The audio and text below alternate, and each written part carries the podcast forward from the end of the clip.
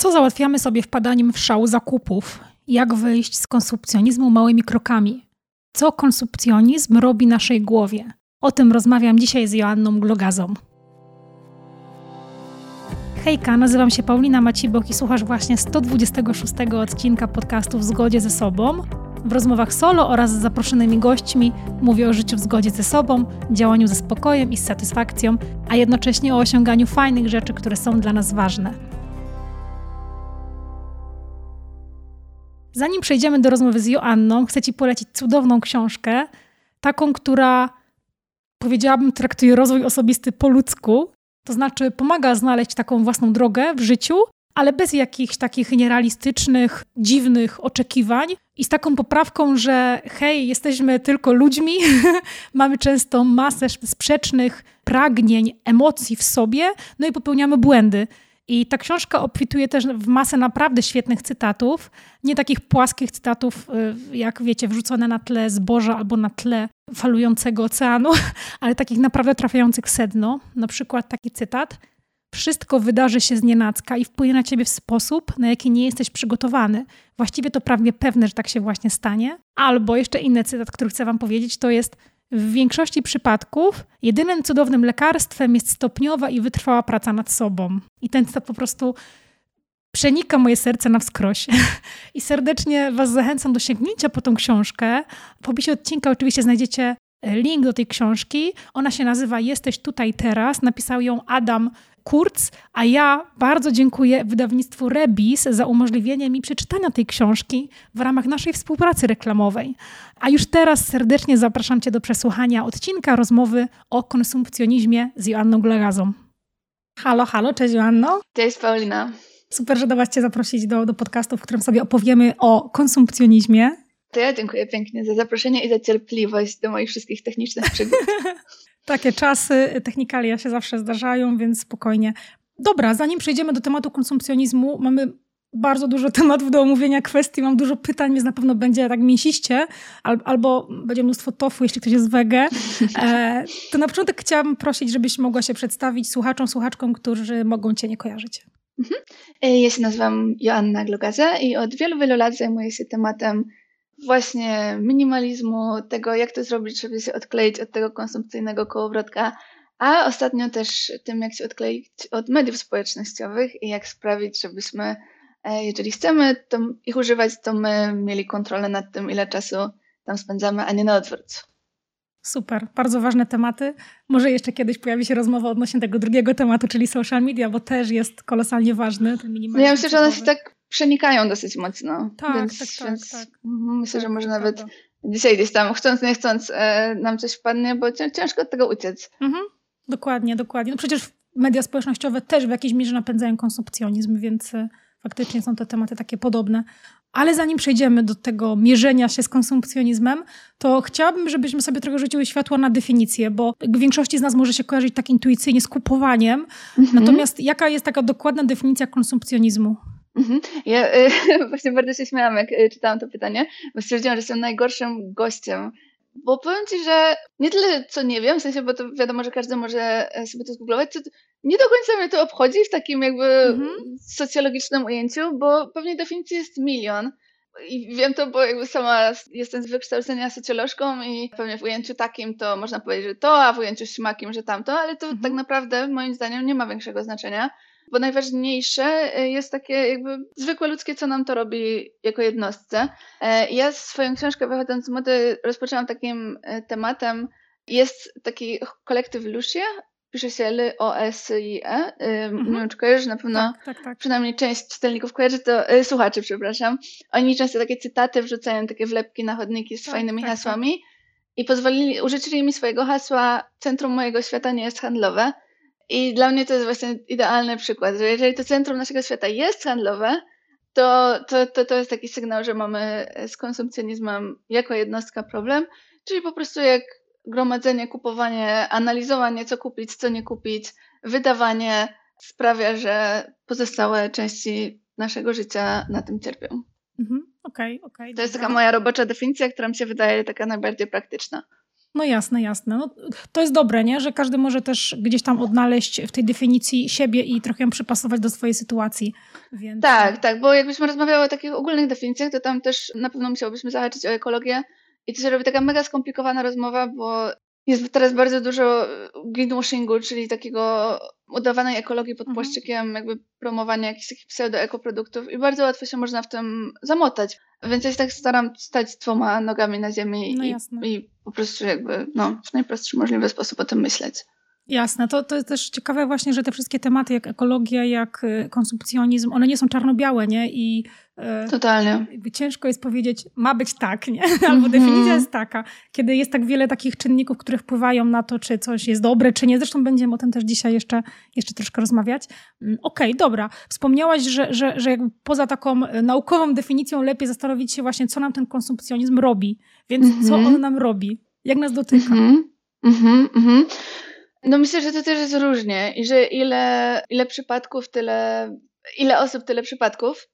Myślę, że się warto zastanowić, czy w ogóle też jakby, no wiadomo, my potrzebujemy rzeczy, czasami chcemy sobie coś ładnego kupić i ciężko to rozdzielić, co już jest nadmiarowe, a co nie. Moim zdaniem warto się zastanowić, dlaczego my właściwie te rzeczy kupujemy. Jakby co, czy my sobie coś w ten sposób załatwiamy, czy wydaje nam się, że e, jak kupimy jeszcze tą jedną, już, już na pewno ostatnią teraz rzecz, to już będziemy wystarczająco fajni, wystarczająco cool i już nic nie będziemy musieli kupować, dopóki ten cykl się za chwileczkę nie odnowi. Albo czy to nie jest na przykład jakieś takie kompulsywne, czy nie rozładujemy w ten mhm. sposób napięcia. Fajnie jest się temu po prostu poprzyglądać, kiedy kupujemy najwięcej, czy ja na przykład mam tak, że jak coś mnie, coś mnie stresuje, wiem, że mam nie wiem, co, ostatni rozdział czegoś tam ważnego do napisania, to tak moje palce po prostu automatycznie wpisują zalando.pl na klawiaturze, którą mam w ogóle zablokowane w przeglądarce i się potem czuję jak taki totalny, po prostu wykiwana sama przez siebie sprzed pół roku. Więc warto się temu po prostu przyjrzeć, bo, bo myślę, że ile osób, tyle problemów. No. To jest ciekawe, że, że właśnie takie taka sam, samoregulacja, właściwie nie samoregulacja, bo regulujemy to poprzez na przykład zakupy, więc nie do końca samoregulacja, tylko tak. takie regulowanie emocji przez, y, przez zakupy. Wydaje mi się, że pewnie też duży udział w tym może mieć jakieś takie nagradzanie się, bo ja sama mhm. przyznaję się bez bicia, że jak sobie pewnie przejrzę jakieś swoje odcinki podcastu sprzed roku, dwóch, to na pewno mówiłam chociaż raz o tym, żeby sobie kupić coś ładnego jako nagrodę, nie wiem, za wykonanie jakiegoś mega trudnego projektu. Zresztą czasem też sobie coś kupuję, ale teraz jak o tym myślę, to, to, to wydaje mi się, że jestem na takim poziomie świadomości, y, znaczy chcę tak myśleć, że, że kupuję sobie coś, czego potrzebuję, na przykład, mm -hmm. nie wiem, mhm. meble na balkon, mm -hmm. zamiast na przykład kolejnej, nie wiem, sukienki takiej samej albo kolejnego białego t-shirtu. Czy wydaje ci się właśnie, że ten taki kwestia związana z tą nagrodą też jest często takim, taką, takim wytrychem do, do kupowania więcej? Być może, ale nie, w sensie też zależy, jak często się ktoś nagradza, ale e, wydaje, nie, nie, w sensie tak sobie pomyślałam nawet o fajnie, w sensie tak o miły zwyczaj. I wydaje mi się, że nasze problemy nie wynikają z tego, że, że ktoś sobie czasem coś kupi w mm. nagrodę, tylko że właśnie mamy ten cały taki system instagramowo, facebookowo e, konsumpcjonistyczny, który nas pcha do tego, żeby jakby kupować ciągle i z każdej okazji. I akurat to, że sami coś fajnego dla siebie zrobimy, mm i że sobie, nie wiem, w nagrodę kupimy książkę czy coś tam, to akurat wydaje mi się, że naj, naj, najmniejszym złym, złym z tego wszystkiego, chociaż też pewnie zależy od skali. E, na pewno to, co się też często zdarza, to jest taka ucieczkowość, w sensie takie właśnie będę tutaj klikać i to na przykład jestem ja klikająca na Zalando i nawet nie kupująca nic, albo kupująca to w sumie bez znaczenia, żeby tylko się jakby nie myśleć o tym, że mam coś do, do zrobienia i że czegoś tam się boję. Mm, więc myślę, że te mechanizmy mogą być naprawdę strasznie różne. Tak jak nie wiem, u młodszych osób to jest często jakaś taka presja otoczenia. Pewnie pan pamiętasz, jak byliśmy nastolatkami, nie wiem czy to był ten sam okres, ale, ale pewnie to było parę lat temu, dobrych. No to też było tak, że nie wiem, że był jakiś tam model, u mnie na przykład takie buty na deskorolkę, to był totalny hit mm. i mhm. każdy chciał mieć takie buty na deskorolkę. Tylko teraz ta machina strasznie przyspieszyła i tak. no, tak, no faktycznie pamiętam. U mnie to były chyba Air Maxy. Finalnie ich nie miałam. Okej, okay, to musisz być młodsza ode mnie w takim razie. Bo... ja jestem 92, jak coś. A widzisz, ja jestem 89. Czyli o, to jest w ogóle okay. mega śmieszne, że można po tym, jakie buty były modne, tak. wywnioskować, ile kto ma lat. Fascynujące. Ja nie pamiętam butów na deskorolkę, więc możliwe, że one trzy lata później już jakoś tak To, to były takie, takie ale może to były takie z DC na przykład, albo z Etnisa chyba, takie szerokie z takimi kolorowymi sztanówkami. Było, było. Słuchaj, może nie, ta, może nie to środowisko, nie wiem, nie wiem. Może, może, no. Też, może bo tak ja jestem z Bielska Białej i Bielsko jest takie dosyć ziomeczkowe, takie snowboard i tak dalej, więc może stąd się to wzięło też. Może. To u mnie to nie, by, nie, nie było czegoś takiego chyba w moim y, małym miasteczku przy granicy czeskiej. Ale to też pokazuje, że te mody, te trendy też, też mogą nas jakoś napędzać, nie? I właśnie wynikająca z tego taka presja, no rówieśnicza, wiadomo, że w, takim młodym wieku młody człowiek nie, nie do końca ma zasoby bardzo często, żeby sobie z tym radzić i powiedzieć nie i asertywnie odmówić, no bo też, też wiadomo, przychodzi jakieś takie e, chęć przynależności do danej grupy, akceptacji, więc tutaj sporo takich psychologicznych potrzeb się wyłania w ogóle z tego obrazu. Mam wrażenie. Tak, tak i bardzo fajnie, że, że, że nam się pojawił ten temat nastolatków, bo mam wrażenie, że, że ten jakby dzisiejszy instakonsumpcjonizm e, nas pcha do tego, żeby trochę tak nigdy z tej fazy nie wyjść i daje nam też jakby bardzo wygodne i bardzo dostępne narzędzia do tego, żeby, nie wiem, no może nie możemy co miesiąc sobie kupować, nie wiem tam czego, wymieniać garderoby, ale tutaj jakaś influencerka pokazała taką szminkę, a ona jest super cool, bo nagrywa teledyski w super cool kimś mhm. tam, w ogóle się na tym nie znam, więc y, staram się coś wymyśleć, ale niestety. Kim Kardashian. Z Kim Kardashian e, i, i, i, to, i w sumie to nie ma znaczenia, bo jakby ta jedna mała szminka, nie wiem, wiele nie zmienia ani w naszym budżecie, ani mhm. pewnie, nie wiem, w kontekście ekologii i tak dalej, ale już to samo takie bycie w tym ciągłym, co jeszcze, jakie jeszcze artefakty muszę zgromadzić, mhm. żeby w końcu być wystarczająco akceptowana sama przez siebie głównie to jest moim zdaniem największy ból konsumpcjonizmu i naj, naj, strasznie smutne. To jest bardzo smutne i faktycznie jak o tym pomyślisz, to jest tylko głupia szminka i jeśli komuś nawet można to w cudzysłowie wytknąć albo wskazać, no to to jest jedna szminka, ale mam wrażenie, że ta jedna szminka buduje nam, jeśli my oczywiście to regularnie powtórzymy, no to to nam buduje pewien nawyk, nie? I później to my tak. się nie zastanawiamy właściwie, co my robimy, tylko mamy nawyk. Ktoś coś pokazuje, jest to w naszym budżecie, klik, Oczywiście jest to bardzo proste na internecie. E, na Instagramie robi się coraz prostsze, bo można nawet produkty podpinać pod zdjęcia, więc dosłownie robimy jeden klik i kupujemy i to wtedy się staje takie bezrefleksyjne już, a taki automatyzm. Tak, tak. Bardzo trudno to rozdzielić, bo wiadomo, że każdy czasami chce sobie kupić szminkę i nie ma w tym niczego złego. Jak sobie teraz przypominam, jak ja byłam w takiej właśnie fazie, że a jeszcze już to, a jeszcze to, a najlepiej, żeby tamto i siamto, to wtedy już w ogóle będzie ekstra to też mi się wydawało, że jakby może nie kupuję tak dużo i tak dalej. Pewnie kupowałam więcej niż teraz, nie były to jakieś ogromne ilości, ale cały czas byłam w tym takim jakby, nie wiem, planowaniu, rozkminianiu. No i jak się w tym siedzi, to jakby ciężko jest na to spojrzeć z boku i, i zobaczyć, że w tym jesteśmy. A też nie jest tak łatwo z tego wyjść, no bo możemy sobie, w sensie można zacisnąć zęby i powiedzieć, dobra, nie będę kupować, nie będę kupować, mhm. ale jakby w sensie ciągle się z tym boksujemy i ciągle chcemy sobie coś z tym kupowaniem załatwiać, tylko sobie daliśmy blokadę. Tak. I ja mam w swojej książce o mediach społecznościowych takie, o mediach społecznościowych takie porównanie, które wydaje mi się, że pasuje też tutaj. Jak ktoś ma problem z alkoholem i zgłasza się na terapię, to jedna z pierwszych rzeczy, którą zwykle słyszy, to jest różnica między abstynencją a trzeźwieniem. I bo bardzo często osoby, które mają problem z alkoholem, mówią, że a przestań, ja nie mam żadnego problemu, przecież mogę w każdej chwili przestać.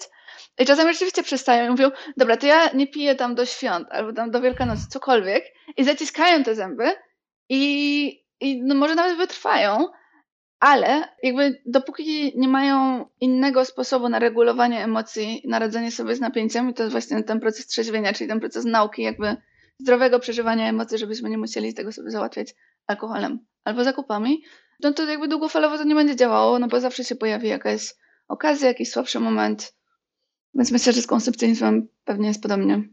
W ogóle teraz, jak, jak powiedziałaś tą historię, też powstałam takie ciarki, bo tak bardzo to ze mną w ogóle rezonuje i to jest taki chyba odwieczny problem przyklejania plastra na złamaną nogę, nie? Czyli Dokładnie. Nie, ja nie wyleczę, nie, nie wyleczę przyczyny, na przykład -hmm. alkoholizmu, czyli na przykład, nie wiem, no, terapia, nie? Tak. E, może jakieś problemy, właśnie ta sam, samoregulacja emocji, może jakieś, trud, trud, może jakieś nie wiem, problemy nawet natury psychicznej. E, tylko właśnie przestanę pić, przestanę chodzić na imprezy, gdzie jest alkohol, e, tak żeby mnie nie kusiło, nie będę tak. kupować. I to są takie właśnie, tak jak z konsumpcjonizmem, nie? Nie kupię nic do świąt, nie kupię nic w Black Friday, a, a potem zastanę, a potem jakby właśnie zagryzamy te zęby, bo czujemy takie ogromne, nie wiem, napięcie, zmęczenie zwykłe, albo jakiś stres i nagle nie wiemy, co robić, nie? Bo zawsze coś kupowaliśmy i jak sobie z tym poradzić. Tak, tak, tak. To jest w ogóle ciekawe. Podobno też, y, jak ktoś już sobie daje jakieś takie okresy, jakieś takiej wymuszonej abstynencji, to już, to już się podobno powinna lampkę zapalić, że coś tutaj, coś tutaj nie gra i dlaczego to jest dla nas takie ważne. E, super, że powiedziałaś o terapii. To jest takie trochę też y, z konsumpcjonizmem i z zakupami, to jest też taka tragedia niehardkorowych sytuacji, bo jak ktoś sobie rzeczywiście załatwia rzeczy alkoholem i to nie jakimś takim, że tutaj winko wieczorem, nie jakiś taki wysoko funkcjonujący alkoholizm tylko, nie wiem, leży pod sklepem, no to mhm. widać, że potrzebuje pomocy, jest jakaś ścieżka wytyczona, jak mu pomóc i tak dalej.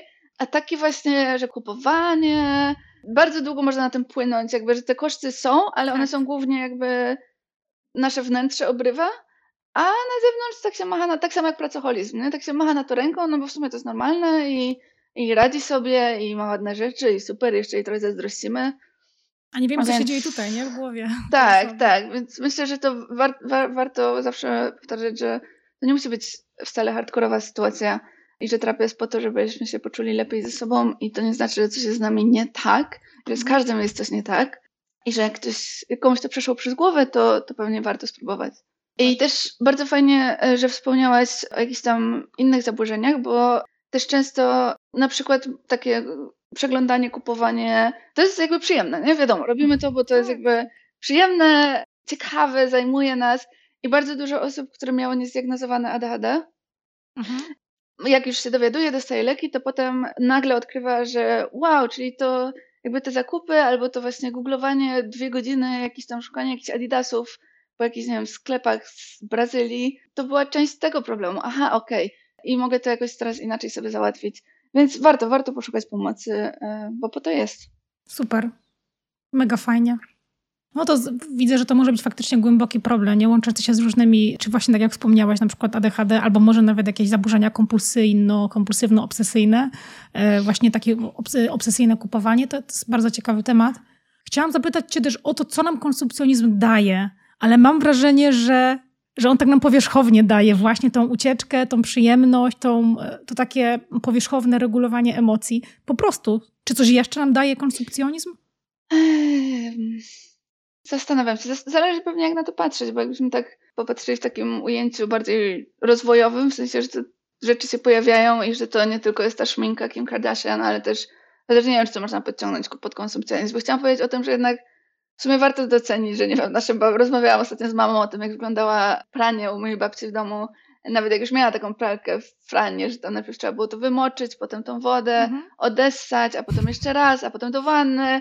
To w ogóle pół dnia roboty, tak. Że moja babcia też oczywiście sobie komplikowała na własne życzenie, bo musiało być tam, nie wiem, idealnie wyprane mhm. i wypukane. Ale nie, tak się staram na siłę coś wymyślić, żeby jakiś, jakiś tam plusik znaleźć.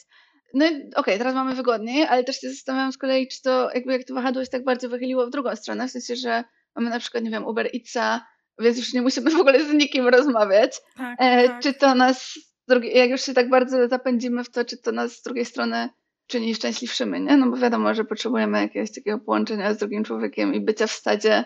I to taka pozorna wygoda, znaczy niepozorna, wygoda, która jakby jest wygodna i z której nie korzystamy, czy też nas jakiś taki kozi róg nie zapędza. No właśnie, bo to też właśnie prowadzi też takie, takie natychmiastowe załatwianie rzeczy, jak właśnie jakieś rozmowy wirtualne albo właśnie zamawianie jedzenia, uprawianie sportu w domu przy telewizorze. To wszystko właśnie powoduje, że no jest tak naprawdę epidemia samotności, nie? Mhm. Wśród każdej grupy właściwie wiekowej, chyba najbardziej widoczna wśród y, nastolatków, wśród młodzieży. Więc no, to kolejny, kolejny no. wątek. No, a jak się tak człowiek źle czuje, to, to pewnie najłatwiejszy sposób na tymczasowe zalepienie tego plasterkiem to są na przykład zakupy. Tak. I tak nam się to koło tutaj zapętla. Dokładnie, dokładnie, takie błędne koło. Wspomniałaś o, o swojej babci. Ja też od razu pomyślałam o, o takiej kwestii, o którą też chciałam Cię zapytać, bo czasem mam takie wrażenie, że, że że, że, taka mania kupowania i posiadania rzeczy na własność, na przykład, nie wiem, mieszkania. Okej, okay, mieszkanie to ciężko to jakby wrzucić w ramy konsumpcjonizmu, chyba, że ktoś mhm. kupuje nałogowo mieszkania. E, właśnie... Zazdrościmy tym ludziom. Zazdrościmy. Ale taka obsesja właśnie posiadania wszystkiego, żeby, żeby to właśnie mieć na własność, czy to też mhm. wiąże się na przykład z tym, że jako społeczeństwo przeszliśmy pewną drogę i po prostu kiedyś nie było, kiedyś nie mieliśmy, dlatego teraz kupowanie wszystkiego, co ja mogę mieć, czym nie muszę się dzielić, za czym nie muszę stać z kartką w kolejce? Czy to jest, to też może ten konsumpcjonizm wynikać z tego?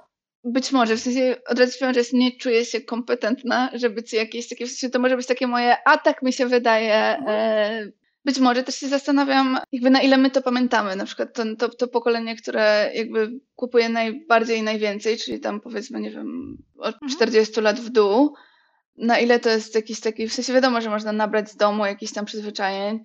Na pewno jakby widzę to po moich babciach, nawet, tylko że jakby nie objawia się to w kupowaniu, bo w ogóle babcie to są największe hipsterki zero waste'ów. W sensie nie wiem, czy, czy, czy, czy u ciebie, czy, tak, też, tak czy u ciebie też tak było, że moje babcie zawsze mają jakieś, nie wiem, torba poskładana, połatana tak. e, od 20 lat, więc absolutnie nie chodzi o kupowanie, ale o takie nadmierne dbanie o rzeczy, powiedziałabym. I taki straszny strach, paraliżujący wręcz, że coś się zepsuje. Moja babcia na przykład pilot do telewizora owija sobie w taką, ma taką specjalną torebkę na to, folię bąbelkową i on leży w swoim miejscu i jak coś tam, nie wiem, nie zadziała, czy baterię trzeba wymienić, to moja babcia jest po prostu sparaliżowana strachem, że, że się popsuło i że co ona teraz zrobi.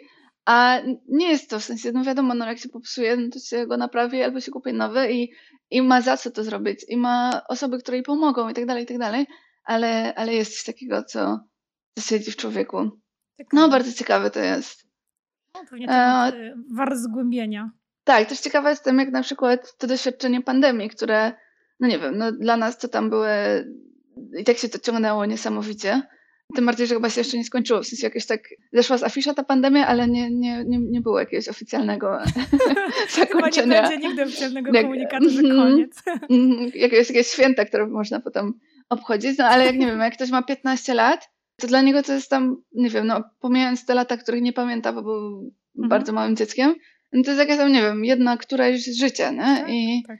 I, I jak siedzisz, siedzisz zamkniętym w domu, to naprawdę nie jest to jakaś taka sytuacja naturalna, komfortowa i chociażby nie wiem jak się było przeterapeutyzowanym dorosłym, który wspaniale sobie reguluje emocje, to to i tak jest ciężkie. Tak. A jak się jest nastolatkiem, to już w ogóle totalny hardcore, więc też jestem ciekawa, jak to na przykład nie, wpływa.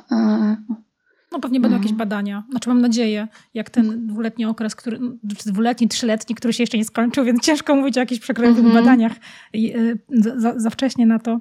A tak się zastanawiam, mm, bo wspomniałaś o mediach społecznościowych i ja, ja tak zawsze wychodziłam z takiego założenia, że, że to nie jest do końca nasza wina, że my się od tego uzależniamy, że te wszystkie media są zaprojektowane mm -hmm. tak, żeby pochłaniać po prostu naszą uwagę. Czy z konsumpcjonizmem też tak jest, że to nie jest do końca nasza wina, że my wpadamy w te błędne koła i że my kupujemy coraz więcej? Jasne, myślę, że trochę tak, w sensie, że to jest w ogóle bardzo smutne, że mamy taki świat, który jest nastawiony na zysk y, wielkich korporacji kosztem tak, kosztem jakby dobrobytu psychicznego ludzi, w skrócie. Więc absolutnie nie jest to nasza wina, no ale jak chcemy jakby się przed tą no to jest to nasza odpowiedzialność, żeby się tym zająć, bo tak. niestety nikt za nas tego nie zrobi. Są tam jakieś takie, wiadomo, że jakby drobne działania typu czytałam u Michała Kędziory, on prowadzi bloga Mr. Vintage o modzie męskiej i jest bardzo zaangażowany w działania, to jest chyba UOKiK, ale nie jestem pewna. W każdym razie jakichś tam urzędowych instytucji, które ścigają marki odzieżowe za przekłamywanie składów. I długo to robili bardzo nieskutecznie, a teraz chyba wzięli do rzeczy. Więc są jakieś takie drobiazgi, które gdzieś tam się zmieniają, albo nie wiem, pojawiła się ta dyrektywa, która też nie, nie, nie jestem na bieżąco, czy ona w końcu została przybita pieczątka, czy jest to tylko projekt, że e, media społecznościowe nie, mogą, nie będą mogły nam personalizować reklam bez naszej zgody. To też jest jakiś taki, powiedzmy, kroczek, nie? No ale są to totalne kropelki w morzu potrzeb. No, zapomniałam, w ogóle tak się rozgadałam, że zapomniałam, jakie pytanie mi zadałeś na początku. Nie, pytałam, czy to, czy to jest nasza wina, ale A, no, że, że nie do totalnie nie, totalnie nie, ale, ale no niestety jakby nikt nas nie uratuje raczej, więc tak, e, tak, tak, sami tak, za tak. siebie musimy wziąć no, odpowiedzialność. No właśnie, to odpowiedzialność, nie? To też jest w sumie ważne, żeby tą odpowiedzialność wziąć za te zmiany, bo przecież nikt tych zmian nam nie wprowadzi, a właśnie systemowo, no to one nie nastąpią w tak dużej skali i też nie będą dopasowane do każdego, nie? Więc... E, tak, ale żeby się trzymać e, tej metafory plasterka, którą podałaś, to jest trochę jak z plasem, tylko tym razem z odklejaniem. W sensie, że jakby tak mhm. krótkofalowo się to wydaje nieprzyjemne, że tam, nie wiem, zawsze sobie kupowaliśmy te pięć szminek, a teraz, a teraz nagle mamy, nie wiem, jakieś ćwiczenia robić, jakieś, jakieś jogi, jakieś spacery. Mhm. Przecież dużo łatwiej jest kupić szminkę. Ale jakby długofalowo warto pamiętać o tym, że robimy to dla siebie i to, że to nie jest żadna e, asceza czy nie wiem, wyrzeczenie i robimy, i my będziemy sobie mogli kupić tą szminkę, jak będziemy chcieli. Tylko, że takie jakieś odklejanie się od tego ciągłego kołowrotka kupowania nam po prostu służy i wydaje mi się, że to jest takie podstawowe pytanie, które sobie warto zadawać przed jakąś tam decyzją. Nie to, czy coś jest dobre, czy jest złe, bo, bo mhm. każdy argument, można pięć argumentów za tą szminką tak. znaleźć i przeciw i można sobie zaraz znaleźć jakiś, nie wiem, ekologiczny odpowiednik, gdzie do, do tej tabelki za jeszcze sobie możemy trzy punkty napisać, że jest, nie wiem, z organicznej gerbery, whatever. Ale myślę, że warto się zapytać po prostu, czy nam to służy i szczerze sobie na to pytanie odpowiedzieć. Bo jest różnica. Tak, jest różnica między tym, że nie wiem, ktoś chce sobie kupić szminkę, bo nie wiem, bo skończyła mu się stara, bo ma ochotę, bo zmienił kolor włosów, cokolwiek, a między tym, że ktoś już ma pół szuflady i połowy nie używa, mhm. ale wydaje mi się, że ta następna to już będzie miała taki idealny odcień, że to już będzie po prostu szminka wszystkich szminek. No to jest super, czyli też ta, mam wrażenie, że właśnie ta świadomość i takie zatrzymanie się na chwilę może przed tą decyzją zakupową, e, mhm. ale, też, ale też intencja za tym. Dlaczego ja kupuję, nie? Czy to jest no. powód taki, e, że potrzebuję, bo właśnie mam jakąś, nie wiem, imprezę, bankiet, e, zmieniłam kolor włosów, czy dlatego, że jest, nie wiem, promocja i ja to kupuję tylko dlatego, z tego powodu. No bo jak tak. jest plus jeden, no to muszę wziąć trzy szminki przecież. Tak, tak. Nie skorzystać no. z tego. Tak, tak. Wydaje mi się, że można to też sobie, wiadomo, że to jakby nie zastępuje całej tej emocjonalno-terapeutycznej roboty, którą warto zrobić i tak, mm. ale można to sobie fajnie zastąpić, bo wiadomo, że to kupienie tej szminki i to coś nowego jest, to jest przyjemne i fajne i tak dalej, ale pewnie są jakieś takie metody, które są równie fajne, a trochę lepsze i dla planety i jakby takie bogatsze, są bogatszym doświadczeniem dla nas. Pomyślałam o tym dlatego, że byłam niedawno u koleżanki na wymiance odzieżowej którą jakoś tam cyklicznie organizuję. I ja kiedyś, jak słyszałam wymianka odzieżowa, to miałam takie zjęłam te ciuchy gdzieś nosić, grzebać gdzieś w jakimś, na pewno mi się nic nie będzie podobało, w ogóle mhm. why? W ogóle na początku jeszcze chyba miałam jakąś taką, znaczy nie wiem, może też tak czasami jest, ale na początku mi się wydawało, że trzeba wymienić coś za coś, w sensie, że ja muszę mi się spodobać, musi coś u konkretnej osoby, jej u mnie i musimy dobić jakiegoś deala, a to nie, znaczy nie wiem, może tak też się zdarza, ale ta wymianka, na której ja byłam parę razy, ma zasadę taką, że się po prostu wrzuca wszystko na kupę i o określonej godzinie można sobie w tej kupie grzebać. I jest tam mnóstwo dziewczyn, które są jakoś tam połączone ze sobą siecią znajomych, znajomych, i więc można przy okazji pogadać, można pogłaskać kota.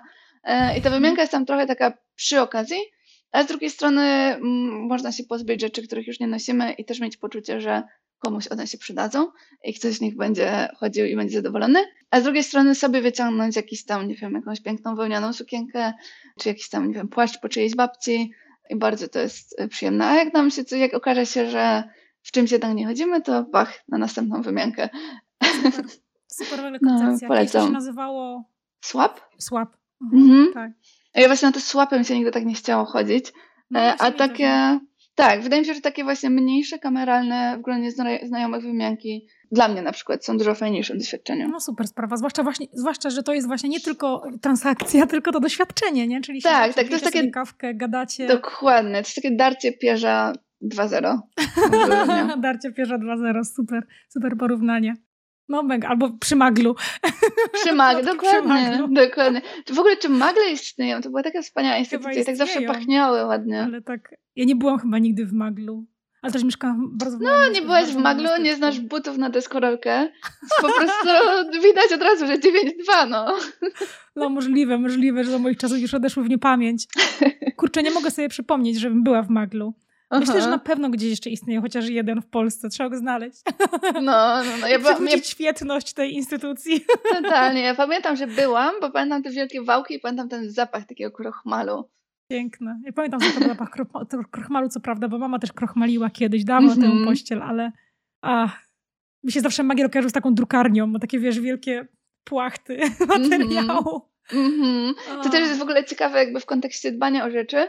-hmm. nie wiem, czy u ciebie w rodzinie też było podobnie, jak, jak to się tak luzuje jakby coraz mniej mamy cierpliwości. Rozmawiałam o tym, bo u mnie właśnie wczoraj mama i rozmawiałyśmy a propos e, prasowania pościeli, bo moja mama coś tam się mm. dziwiła, że nie prasuje pościeli i miałam takie, czemu prawie niczego nie prasuje, czemu miałabym pościel pracować?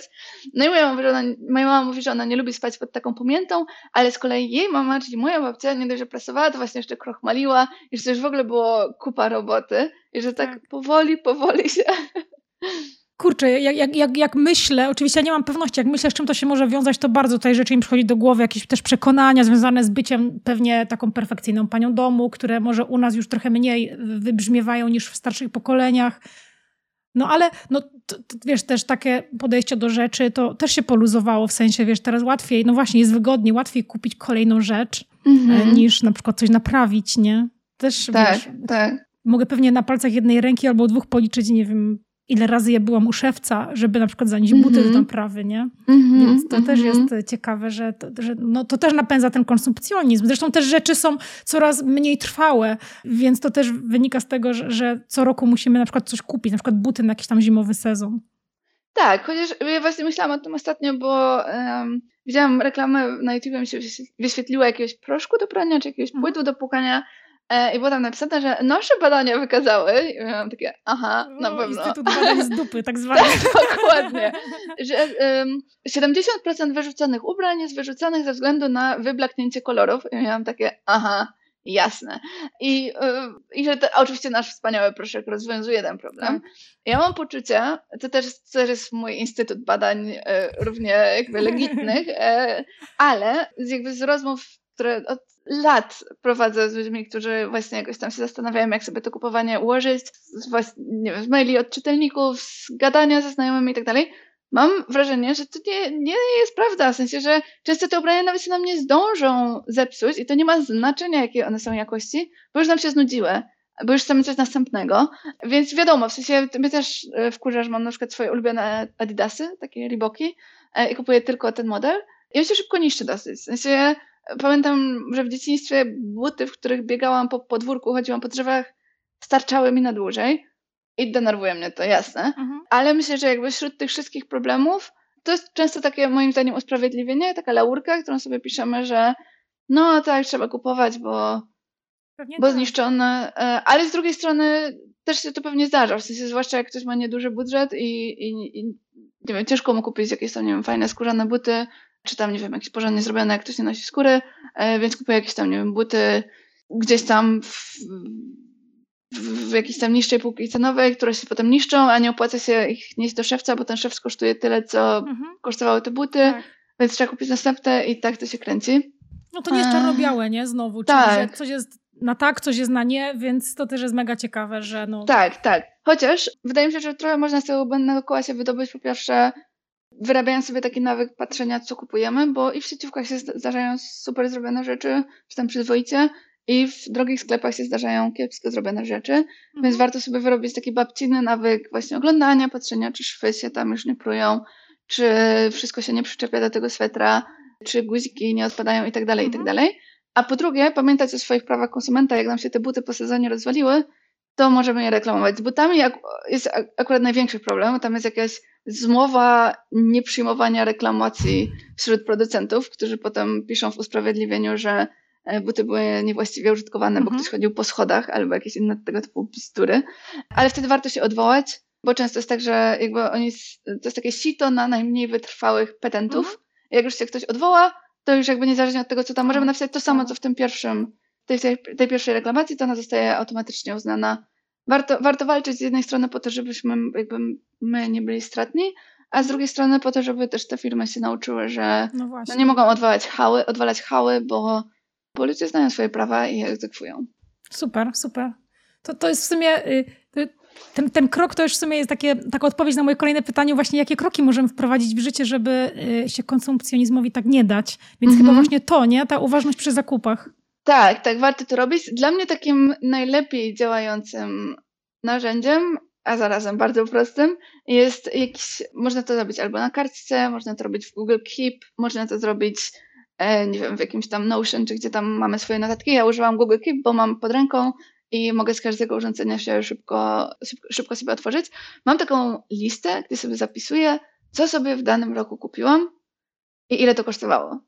I jak się tak do tego czasami wróci i się popatrzy na coś, co na przykład było drogie, a niekoniecznie tego używamy, o co, o, na coś, co w ogóle zapomnieliśmy, że kupiliśmy, na coś, co gdzieś tam leży zapomniane w szafie, na coś, co kupiliśmy, bo nam się wydawało, że musimy, a potem się okazało, że totalnie nie, to bardzo to jakoś tak otrzeźwia i pozwala jakieś takie schematy nasze e, nam dostrzec. Ja na przykład mam tak, że tak na co dzień jestem spoko, ale właśnie jak jest coś, co mnie stresuje, typu jakiś event, e, nie wiem, jakiś nie wiem, odczyt książki gdzieś tam, w jakimś mhm. miejscu, które jest dla mnie ważne, to mam tak, że mam takie, dobra, to co ja na siebie włożę, e, to może muszę znaleźć jakąś sukienkę, ta nie będzie idealna, to zamówię jeszcze trzy inne, a potem mhm. wymienię, a potem te odeślę, a, pot i po prostu, a potem idę oczywiście w swojej ulubionej sukience, którą mam od pięciu lat, e, jakaś taka totalna nie wiem, kołowrotek paniki.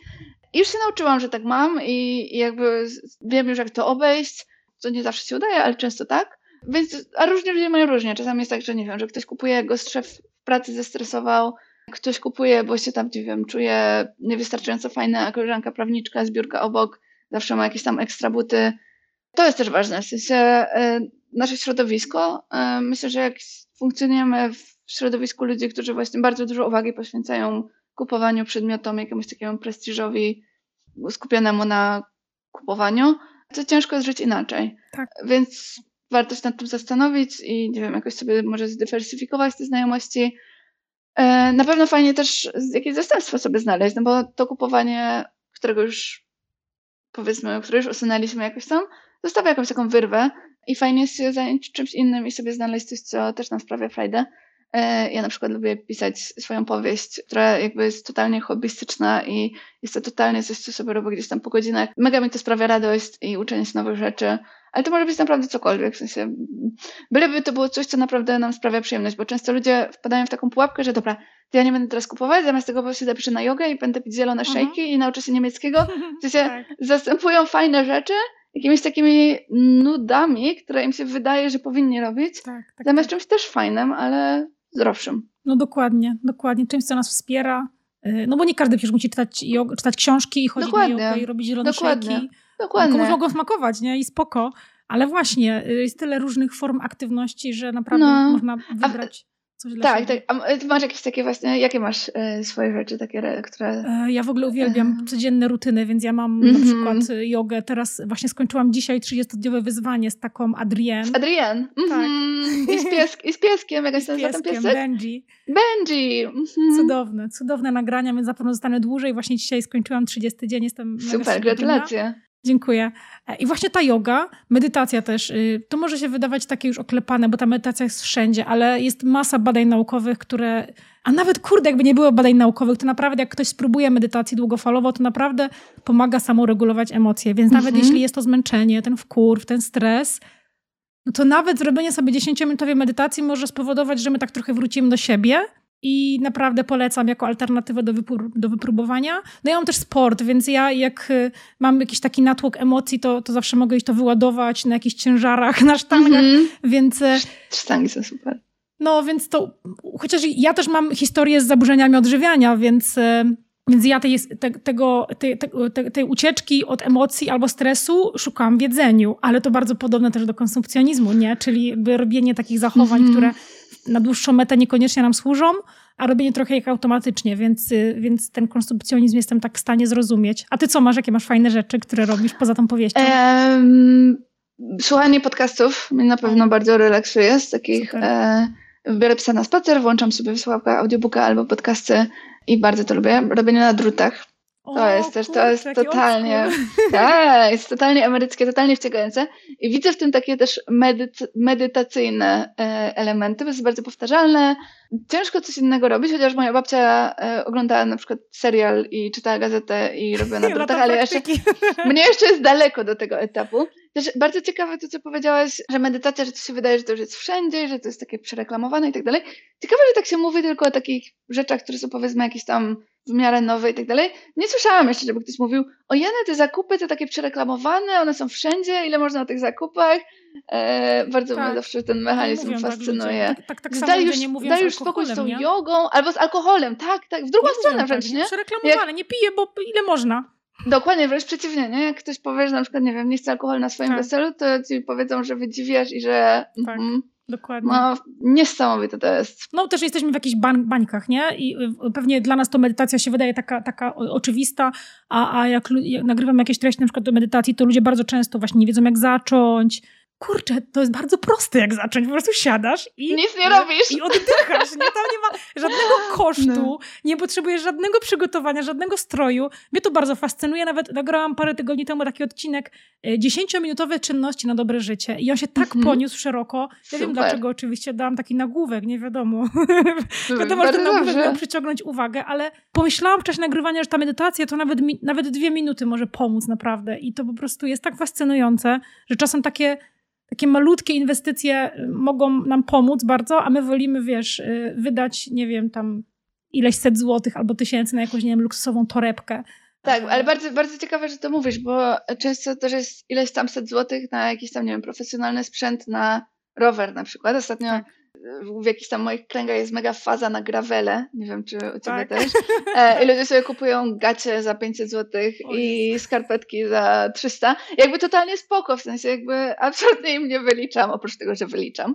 E, nie, nie, nie, jakby totalnie spoko, ale to też jest ciekawe, że często takie rzeczy, które są proste, nie wymagają nakładów, typu nie tak. wiem, włóż sobie adidasy i pobiegać, tak, są jakieś tak troszeczkę mniej atrakcyjne niż coś, co może być takim trochę jednak taką okrężną drogą, takim trochę wytrychem, a żeby jednak sobie coś kupić, żeby sobie kupić jakiś taki uniform, jakiś taki mundurek cool kolarza, to też no bo to jest, bardzo wiesz. Wydaje mi się, że to jest poczucie przynależności. Ja, ja też się tak. mogę do tego odnieść, bo ja trenuję crossfit, a w -hmm. crossficie na przykład buty są bardzo drogie, to jest jakieś 600 zł, nie, za buty. Mi zawsze gula tutaj, jak ostatnio wydałam 400, to się tak cieszyła mnie, no bo wiesz, nie, nie 600, a już ich potrzebowałam, bo mi się wcześniej się rozwaliły.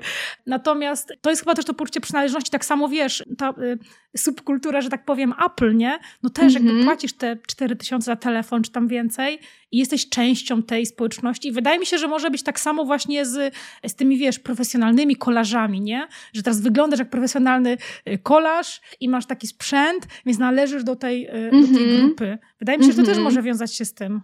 Tak, tak, zdecydowanie, zdecydowanie. Okej, okay, dobra. Mm, powiedziałyśmy sobie o super w ogóle krokach, ale jestem też ciekawa, bo to jest coś, co mnie zawsze męczyło w temacie konsumpcjonizmu. E, ja starałam się zawsze ograniczyć, e, wybierać lepiej, wybierać mądrze. I już powiedziałyśmy sobie, że to wszystko nie jest takie czarno-białe, że, że to, to ubranie tak, a to ubranie nie.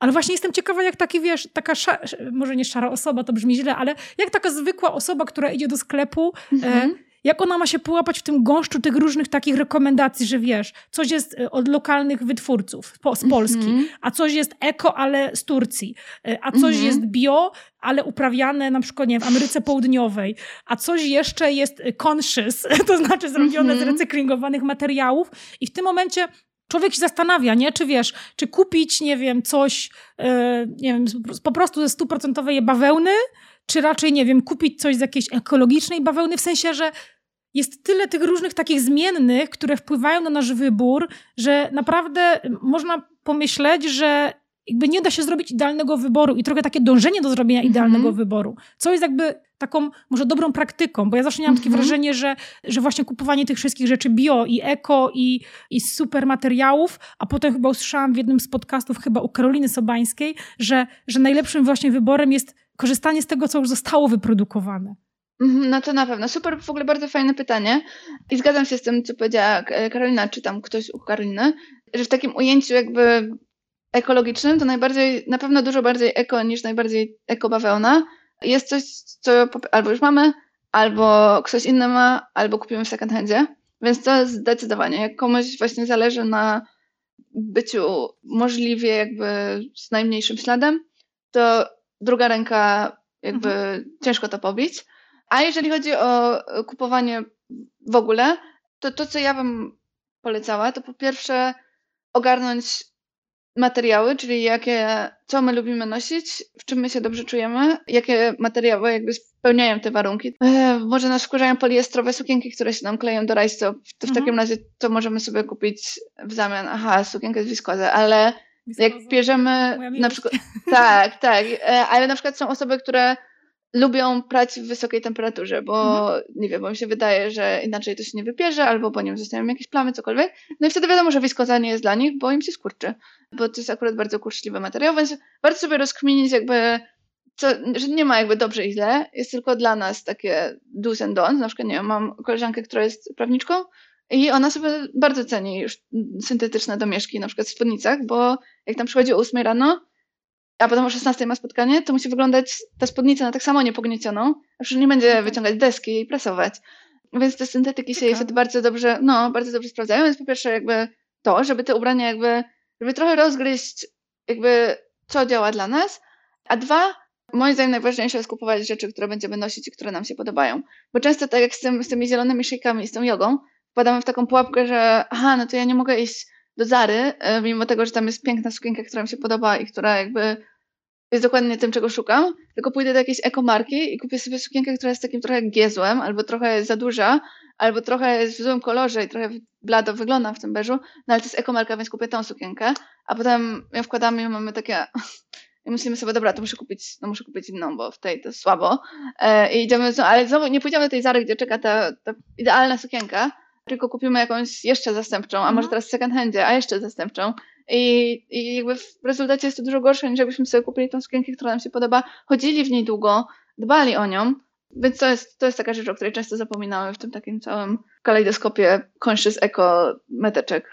To jest mega ważne, nie? Żeby też właśnie, to może też pomóc pewnie wielu osobom e, wyjść z takiego, wiesz, poczucia winy na przykład, jak idą do sieciówki i Totalnie. kupują jakąś rzecz. Mimo, że na przykład nie, nie kupują zazwyczaj mega dużo nowych rzeczy, tylko, nie wiem, kupują coś raz na rok, bo jest jakaś okazja konkretna. Ale idą do tej sieciówki i ja tak właśnie czasem mam, że, że jak potrzebuję czegoś idę do sieciówki, nie wiem, kupię jakieś spodnie dresowe czy coś, to później zastanawiam, kurczę, no przecież mogłam, wiesz, mogłam wydać, nie wiem, 150 zł, czy tam, nie wiem, 300 zł na jakieś porządne spodnie dresowe i mieć je, wiesz, 5 lat, a nie kupować za, nie wiem, 120 w sieciówce i no i właśnie to, to poczucie winy też tak e, no nie pomaga, nie? Wcale w tak, tym.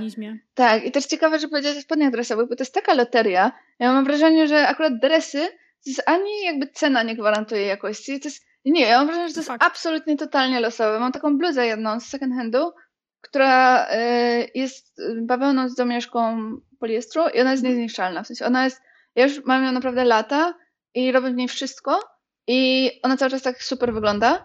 Miałam rzeczy, nie wiem, dresy z sieciówek, które się w miarę szybko zniszczyły. Miałam dresy z jakichś tam eko, wow, wow, dresowych marek, które się jeszcze szybciej zniszczyły. Więc naprawdę różnie to bywa. I też chciałoby się tak jeszcze powiedzieć, że jak już się znajdzie jakieś dobre źródło, to żeby z tego trzymać, ale to też się zmienia. Ja tak na przykład tak. miałam z t-shirtami z kosa, które były super, a potem miały taki słabszy okres, nie wiem, czy, czy już się dźwignęły.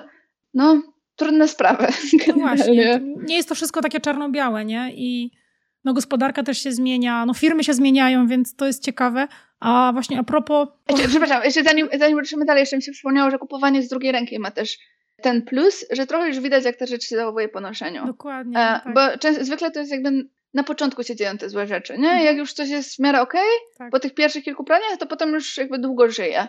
W second handach te ubrania są już po takiej jeździe próbnej, więc tak, tak. to second też może być mega. dobry Polecam, polecam second handy. Totalnie. Teraz mniej chodzę niż w dzieciństwie, w, dzieciństwie, w młodości, mm-hmm. we wczesnej młodości, ale na przykład tą bluzkę, którą mam na sobie, z takimi rękawami, mm -hmm. jak to, to też jest na przykład second handu i mam ją naprawdę ponad 10 lat, co jest fascynujące. Super, super. Ja mam dzisiaj spodnie z e, wymianki. O, nie z, kurczę, z, nie z takiego klasycznego second handu, ale no. Jesteśmy żywymi przykładami tego podcastu. Totalnie. Ale przepraszam cię, bo ci przerwałam. Szkodzi. Nie szkodzi, nie szkodzi. Ja chciałam zapytać cię o też taką rzecz, że te nasze wybory zakupowe często są takimi automatyzmami. Już sobie trochę o tym powiedziałyśmy, że właśnie tak mm -hmm. bez, bezrefleksyjnie się dzieją, że ta świadomość jest ważna, ale czasem ciężko jest zachować tą świadomość i, i, taką refleksję, na przykład jak jesteśmy, wiesz, zewsząd atakowani różnymi takimi komunikatami, nie? Z mediów społecznościowych, z różnych, no właściwie ze wszystkich kanałów i od, odniosę się tutaj chyba do takiego, wiesz, y, najbardziej, najbardziej konsumpcjonistycznego dnia w roku, czyli do Black mhm. Friday, kiedy wręcz po prostu, wiesz, ciężko jest nie ulec tej mani kupowania, zwłaszcza jak wiesz, po prostu otaczają nas jakieś promocje 50, 100, milion procent. Ciężko jest wtedy właśnie powiedzieć, nie, ja nic nie kupuję, nic nie potrzebuję, mhm. kiedy po prostu, wiesz, te komunikaty nas po prostu kuszą. Mhm, mhm, mhm. No tak, tak, to, y, to jest ciężkie. Też y, tak sobie pomyślałam, że y, jak komuś jest bardzo smutno i chciałby sobie coś kupić, a czuje, że nie powinien, to może sobie, nie wiem, karmę dla psa zamówić z, z, na parę miesięcy do przodu, albo takie rzeczy, których i tak używamy. Tak. A jeżeli rzeczywiście jest na, na, na nie promka, a one się nie psują, to czemu by nie? Ja chciałam w tym roku tak zrobić z soczewkami. Ale okazało się, że z jakiegoś powodu na soczewki nie ma promek. W sensie pewnie więcej takich mądrych się znalazło, którzy tak chcieli sobie zrobić, bo to jest taki typowy produkt, że możesz sobie kupić. Oczywiście jakąś się już nie zmienia wada. Tak, że możesz tak. zrobić zapas, ale o dziwo naprawdę nie było promek.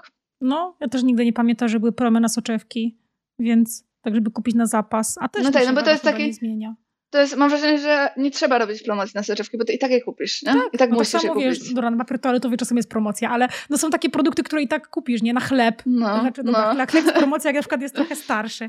Tak, ale... tak, jak jest 18. No właśnie, ale no faktycznie no, no po prostu no, dobra podstawowe. Nie? No, y, Okej, okay, teraz pójdę takim trochę czarnym, czarnym przykładem, że, że, pewnie nie ma też promocji na przykład na trumny, w sensie to jest mm -hmm. towar zawsze potrzebny. I, mm -hmm. No i też te firmy wiedzą, co robią, że no, przeceniają te rzeczy, których my niekoniecznie potrzebujemy, no też, żeby sobie pewnie jakoś magazyny wyczyścić czy coś. Mm -hmm. Także, także to, jest, to jest bardzo ciekawe. że te trumny to jest w ogóle wspaniała klamra tej całej dzisiejszej rozmowy. Tak. Gwóźdź do trumny, ja, ja, chyba raz ten podcast gwóźdź do trumny konsumpcjonizmu. w nawiasie, na które nie ma promek. Tak. Piękne, piękne. Ale skoro właśnie przyszliśmy do tematu gwoździa do trumny konsumpcjonizmu, to jestem ciekawa, jak uważasz, może tak intuicyjnie, co by się w ogóle musiało w świecie zmienić, żeby ten konsumpcjonizm się trochę zatrzymał? Wiem, że to jest takie trochę, tak, trochę taka mhm. mrzonka, bo wiadomo, że to nie jest tak, że nagle jak ja nie kupię tej szminki, no to, to nagle konsumpcjonizm się zatrzyma, bo to chodzi o rozwiązania jakieś takie systemowe. I jakieś, wspomniałaś o tym, że takie drobne rzeczy się już dzieją, nie? Ale mhm. czy to musiałoby jakby zadziałać na większą skalę, albo te działania musiały być takie intensywniejsze? Mhm. Wiesz co, trudno mi powiedzieć. W sensie, chciałabym coś, ja, ja trochę nie mam nadziei, w sensie, wydaje mi się, że jedyną nadzieją jest to, że wszyscy panowie Zara i panowie Facebooki e, już się tak znudzą tym byciem milionerem, że nie wiem, że im złapią zajawkę na dobroczynność i stwierdzą, że jednak uratują planetę zamiast e, kupować sobie 74 jacht albo Twittera albo coś tam. Mhm. Cię, ciężko. Myślę, że, że te zmiany, które są, to jakby spoko, że one się dzieją, ale jakby dopóki mamy ten jakby system, który działa totalnie przeciwko nam, e, w sensie nam jakby tak. zwykłym ludziom, to jest taka trochę walka z wiatrakami, mam wrażenie. Co nie znaczy, że nie warto robić tych rzeczy. Wiadomo, że warto jakby, bo co innego nam pozostaje, tak. e, ale jakaś taka no gruba jednak zmiana by się przydała. Chciałabym ten podcast jakoś optymistycznie zakończyć. No, a ty, a, a, ty, a ty jakie masz? Tobie jak się wydaje? Wiesz co? No i, ja, i jak myślę o konsumpcjonizmie, chociaż bardziej w tym ujęciu myślę o ekologii, zresztą to są łączące się pojęcia, no to też jakoś tak tej nadziei y, nie widzę za bardzo. Więc y, też w ekologii dzieje się trochę więcej rzeczy takich systemowych. Znaczy mam wrażenie, że one się dzieją tak powierzchownie, że wiesz, firmy, że, firmy, kraje się zobowiązują do czegoś, a potem na przykład to się i tak nie wydarza. Albo robią coś takiego, co, co i tak jakby nie przyniesie długofalowego skutku. Nie wiem, tam no. y, czytałam ostatnio, czy nie tak ostatnio książkę Billa Gatesa. Y, no też w sumie nie wiem, na ile on jakby jest into poprawianie świata, czy... czy czytałam, czytałam ją też. I tam właśnie on wspomniał, że, że, nie wiem, czy to jest prawda w sumie, bo też nie sprawdzałam źródeł naukowych, ale że, że jakby nic nie da y, zredukowanie emisji tam, nie wiem, o 50%, tylko że ona się musi jakby zejść do zera. no, więc, mm -hmm. no więc jak człowiek to czyta, no to myśli... No ale też z drugiej strony, nie wiem, czasem po prostu myślę, że no jeśli ja już nie mogę jakby zmienić tego świata, no to spróbuję zmienić jakby swoje podwórko i zadbać o swój ogródek i czuć się dobrze ze sobą, ze swoimi mm -hmm. wyborami. Może trochę tak. ewangelizować ludzi, do których mówię. No mam tą przywilej, że że, że są, jest jakaś garstka ludzi, którzy mnie słuchają. Mm-hmm, mm-hmm. No i generalnie no, no, staram się też właśnie przez to nie wpadać w, jakoś tak, w jakiś taki skrajny pesymizm. Więc... Super. E, Super. Jak powiedziałeś e, o Billu Gatesie i o tych emisjach, e, to przypomniało mi się też, że słuchałam niedawno podcastu Seta Godina. On ma taki podcast Akimbo chyba się nazywa. Mhm. Jest w ogóle bardzo ciekawe, bo są takie jakby mini eseje no, taka ciekawa, ciekawa, niespotykana forma. I on mówił tam, że jego zdaniem jakby jedyne, co może nas na dobre tory pchnąć, to, no bo jakby to nie jest tak, że my nie mamy rozwiązań, nie? To nie jest mhm. tak, że, że tylko, że one są droższe. W sensie tak. energia odnawialna jest droższa niż energia z węgla. Więc jakby jego zdaniem jedynym tropem jest zrobienie tak, żeby jakby nie walczenie z tym, że żyjemy w kapitalizmie, tylko jakby granie według zasad kapitalizmu, czyli co się bardziej opłaca. Jeżeli te tanie, jakby te odnawialne i jakby służące nam drogi będą po prostu bardziej opłacalne niż węgiel, na który się, czy tam cokolwiek innego, na który się wrzuci wysokie podatki, to wtedy mamy szansę. Tak. E, I taki był, no, taki był jego, te, jego mm, tok myślenia. Z drugiej strony, kto przyjdzie i nam to opodatkuje, um, to jest, no nie jest jakiś popularny ruch, a no, to jest, ogólnie trudne tematy. No to mam wrażenie, że to nie jest coś, co zadzieje się za naszego życia, pewnie za, nasze, za, za życia naszych dzieci, no ale też z drugiej strony właśnie jakby ile świat zniesie, nie? Ile świat mm -hmm. zniesie śmieci, y, które, no, no, na które też ma wpływ konsumpcjonizm, ile świat zniesie tego, tego niszczenia przyrody. Tak, tak, tym bardziej, że to się często rozmywa bardzo, ta odpowiedzialność, to, tak. te, te zmiany tyle trwają. Ja mam taką strasznie smutną historię, która, nie wiem, była jakoś jedną ze smutniejszych rzeczy, mimo że jakoś nie dotyka mnie osobiście, a to jednak mnie dotyka. E, w ubiegłym roku. Moja babcia pochodzi, z, e, znaczy nie pochodzi, ale bardzo długo, tam nie ostatnio ponad 50 lat mieszkała w takiej miejscowości Bukowno, to jest niedaleko Olkusza.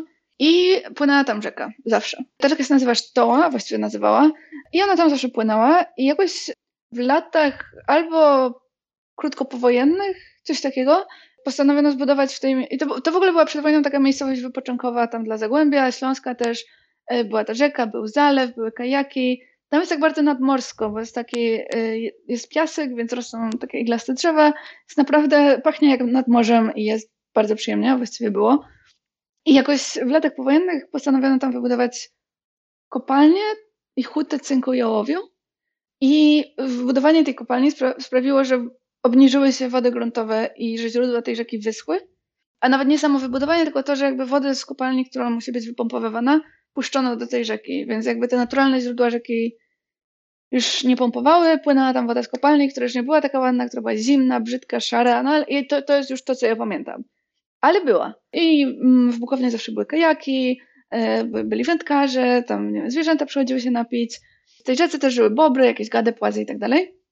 I teraz postanowiono w zeszłym roku tą kopalnię, już wydobyto cały cynk i ołów, czy co tam wydobywano i e, kopalnia została zamknięta. I jak zamknęli tą kopalnię, i nie wypompowywali już wody, bo zostawili ją w kopalni, żeby zalała chodniki, to rzeka po prostu zniknęła. W sensie jest, przez to, że te naturalne źródła już nie działają i dopóki się tam nie odnowią, dopóki tam cała ta kopalnia nie zaleje, to może zająć jakieś dziesięciolecia, to teraz po prostu nie ma nic, no bo z kolei pompowanie tej wody z kopalni podobno jest bez sensu i nieopłacalne. Więc teraz jest takie totalne limbo. Nie ma wody, nie ma zwierząt, te, te zwierzęta, które tam żyły, zginęły potwornie smutna. Z drugiej strony, kogo pod, podciągnąć do odpowiedzialności? Tego no człowieka właśnie. z lat 50., który już dawno nie żyje? No właśnie. Przez to, że te procesy tyle trwają, no to właśnie ta odpowiedzialność się przez lata zaciera, nie? Tak, tak. Jest... No i też to, że to, do tego wszystkiego nie przyczynia się jeden człowiek właśnie, którego można pociągnąć do odpowiedzialności, tylko ona jest rozproszona pomiędzy, wiesz, firmy technologiczne, tak, e, nie tylko tak. technologiczne, jakieś pewnie też produkcyjne, więc no to jest bardzo trudne. Ale żeby nie zakończyć tej mm. rozmowy takim pesymistycznym akcentem, to chciałam zapytać Cię jeszcze właśnie o to, y, czy możesz jakieś takie właśnie lifehacki y, polecić słuchaczom, słuchaczkom na to, żeby tak właśnie codziennie żyć tak bardziej świadomie, y, żeby tak codziennie właśnie może nie dawać konsumpcjonizmowi? Pomijając to, o czym już rozmawiałyśmy, czyli mhm. właśnie to zapisywanie i tak dalej, to może nie zaczynałabym dnia od telefonu i nie kończyła go telefonem, że się wywaliła telefon z sypialni, dużo mniej bodźców, również reklamowych, wtedy do nas dociera. Tak. To jest taka prosta rzecz, którą można zrobić, a która bardzo poprawia jakość życia. I wyłączyłabym powiadomienia też ze wszystkich Facebooków, Instagramów, Zalando, nie Zalando, promek, nie promek. W ogóle wszystkie poza tymi niezbędnymi, czyli tam, nie wiem, bank, taksówka mhm. i Google Maps. Tak, pełna zgoda. Pełna zgoda, w 100% się zgadzam. Ja mam też wyciszone powiadomienia chyba od dwóch lat już, e, ale wciąż nie kupiłam analogowego budzika. E, mm. No, A, jak, y, a jak crossfit ćwiczysz i sporty, to może masz zegarek jakiś e, typu mam zegarek, Apple Watch? Tak, tylko że mam zegarek na, na, ręce, ale musiałabym jakby w nim spać, żeby on mnie obudził wibracją, a, a okay. się rozwalił, więc w ogóle Okej, okej, okej. Myślałam, że... Ale, ale wiesz, y, znaczy tak, no to jest, to jest znowu, ja myślę o kupnie budzika, to jest jakiś konsumpcjonizm, nie? No ale ta intencja za tym jest inna, nie? W sensie ta intencja mm -hmm. jest mhm. dobra za tym, więc, y, więc nie mam zamiaru się na pewno jakoś, wiesz, wpędzać poczucie winy, że ja kupię ten budzik, bo, bo dzięki temu pewnie no dotrze do mnie mniej tych bodźców reklamowych i pewnie mniej kupię. Więc tak, to będzie ten zakup świadomy, przemyślany. Super. Jak e, jest jeszcze taki, ja na przykład nie lubię tego sposobu, bo w ogóle są dwa rodzaje na, ludzi na tym świecie. Moja mama jest takim człowiekiem, który otwiera oko rano i już wychodzi z łóżka, mhm. a ja dopiero wchodzę w taką fazę jakby pomiędzy, w sensie, mhm.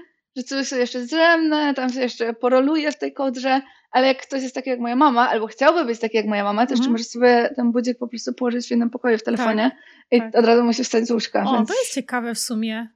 To jest w sumie ciekawe i chyba to przetestuję właśnie zanim kupię ten budzik, bo, bo ja, ja się budzę po jednym budziku i wstaję mm -hmm. zazwyczaj, więc to jest może sposób fajny dla mnie. A właśnie też chciałam zawsze wywalić telefon z sypialni i jakoś tak, jakoś, jakoś mi się po prostu nie udawało. E, ale to jest fajny sposób i sobie biorę, biorę ten tip na, na, na wypróbowanie. Dobra, Joanna, mam jeszcze dwa pytania na sam koniec. E, pierwsze to jest takie standardowe, które zadaję każdemu e, gościowi, każdej gościni, która tutaj u mnie gości, czyli jaką książkę możesz polecić? A, super pytanie. Myślę, Uwaga, myślę. możesz polecić czy... swoją jak coś. A, to wiadomo, klasyczna autopromka, jak ktoś chce poczytać właśnie o tym, jak się odkleić od zakupów, to polecam wychodząc z mody, a jak ktoś chce się odkleić od mediów społecznościowych, to ekonomię uwagi. Ale z takich książek nie swoich, e, a mhm. czy musi być, e, czy one muszą być tematycznie związane, nie, czy mogą nie, być... zupełnie nie. Bo ostatnio przez to, że piszę swoją książkę, to też czytam dużo fikcji i pierwsze, co mi przyszło do głowy, pisałam akurat newsletter z poleceniem najfajniejszych książek, które przeczytałam w ubiegłym roku i na szczycie mojej listy było e, Sekretne życie pszczół. Nie wiem, czy czytałaś? Słyszałam, ale nie czytałam. Bardzo polecam. Ja, ja, przepraszam, ja, ja słyszałam o sekretnym drzew. życiu drzew. Tak, tak, tak, tak, tak. To są podobne tytuły. Pszczoły nie są o pszczołach. Sekretne życie okay. pszczół nie jest, nie jest o pszczołach. To jest taka bardzo e, ciepła, powiedziałabym, bardzo dziewczyńska historia e, dziewczyny, która ucieka z domu w Stanach Zjednoczonych w latach 60. Mm. i trafia do hodowli, nie hodowli pszczół, jak to się mówi, to jest... Ul, ul, Pszczelarni? Pszczelarni, ularni. Tam trafia właśnie. Bardzo taka piękna i poruszająca. Super. Jeszcze nigdy nikt chyba nie polecił fikcji, więc mega fajnie, że ja też sobie rzucę okiem, bo czasem fajnie przeczytać coś innego niż y, biografia albo mm -hmm. też, rozwojowa. Tak, to też jest w ogóle ciekawe, jak to się zmieniło, nie? Że jakby, ja nie wiem, czy moja babcia jakąkolwiek książkę rozwijałą w życiu przeczytała poza, nie tak, wiem, tak, tak. jakąś tam, nie wiem, może o gotowaniu, czy jakimś tam, nie wiem, zarządzaniu domem, czy coś. Że czytanie to było takie, po prostu czytasz fikcję, relaks i tak dalej, a teraz wszystko musi być produktywne i... To prawda, no, to prawda. I wszystko musi być po coś.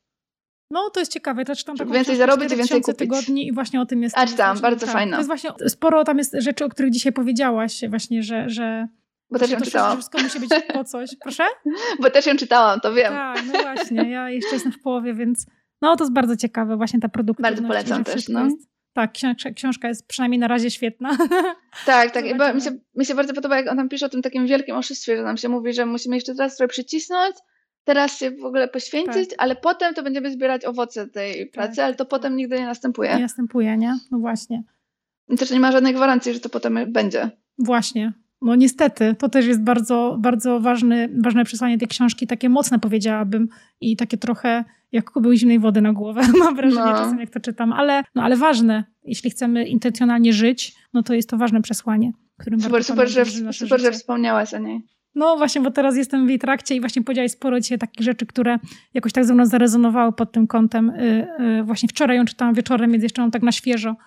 Dobra, mamy książki, mamy masę książek, na pewno wszystkie wrzucę w opis odcinka, żeby można było sprawdzić. A powiedz jeszcze proszę na sam koniec, gdzie cię można znaleźć, jeśli słuchacze mhm. chcieliby pogłębić troszkę wiedzę, zapoznać się z twoją twórczością? Yy, najprościej na mojej stronie joannaglogaza.com i tam jest zapis na newsletter i można wrzucić swój adres i wtedy jest najbardziej na bieżąco i to jest też taki mój ulubiony kanał komunikacji, więc go najczęściej używam. Super, super. Bardzo dziękujemy. Wrzucimy wszystkie linki, także bardzo dziękuję, dziękuję że poświęciłaś czas. i Dziękuję Ci bardzo za zaproszenie i za super rozmowę i super pytania. Dzięki bardzo. Dzięki.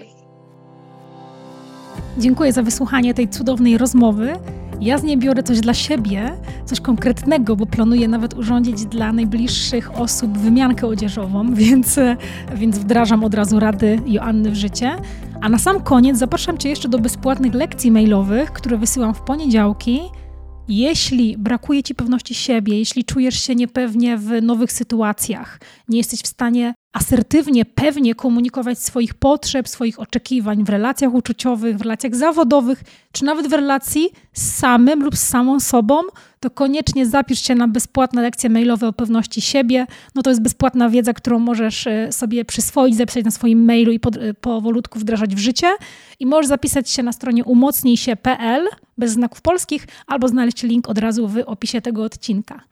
A jeśli cenisz moją pracę, jeśli uważasz, że ten odcinek o konsumpcjonizmie może się komuś przydać, to udostępnij go proszę w mediach społecznościowych. Będę bardzo wdzięczna, jeśli go udostępnisz albo podeślesz do chociaż jednej osoby, a jeśli mnie oznaczysz, to ja z przyjemnością to oznaczenie zobaczę i Ci osobiście podziękuję. I dzięki takim udostępnieniom podcast trafia do szerszego grona słuchaczy, więc jeszcze więcej osób może zacząć żyć w zgodzie ze sobą. Bardzo dziękuję za Twoją pomoc i do usłyszenia za tydzień.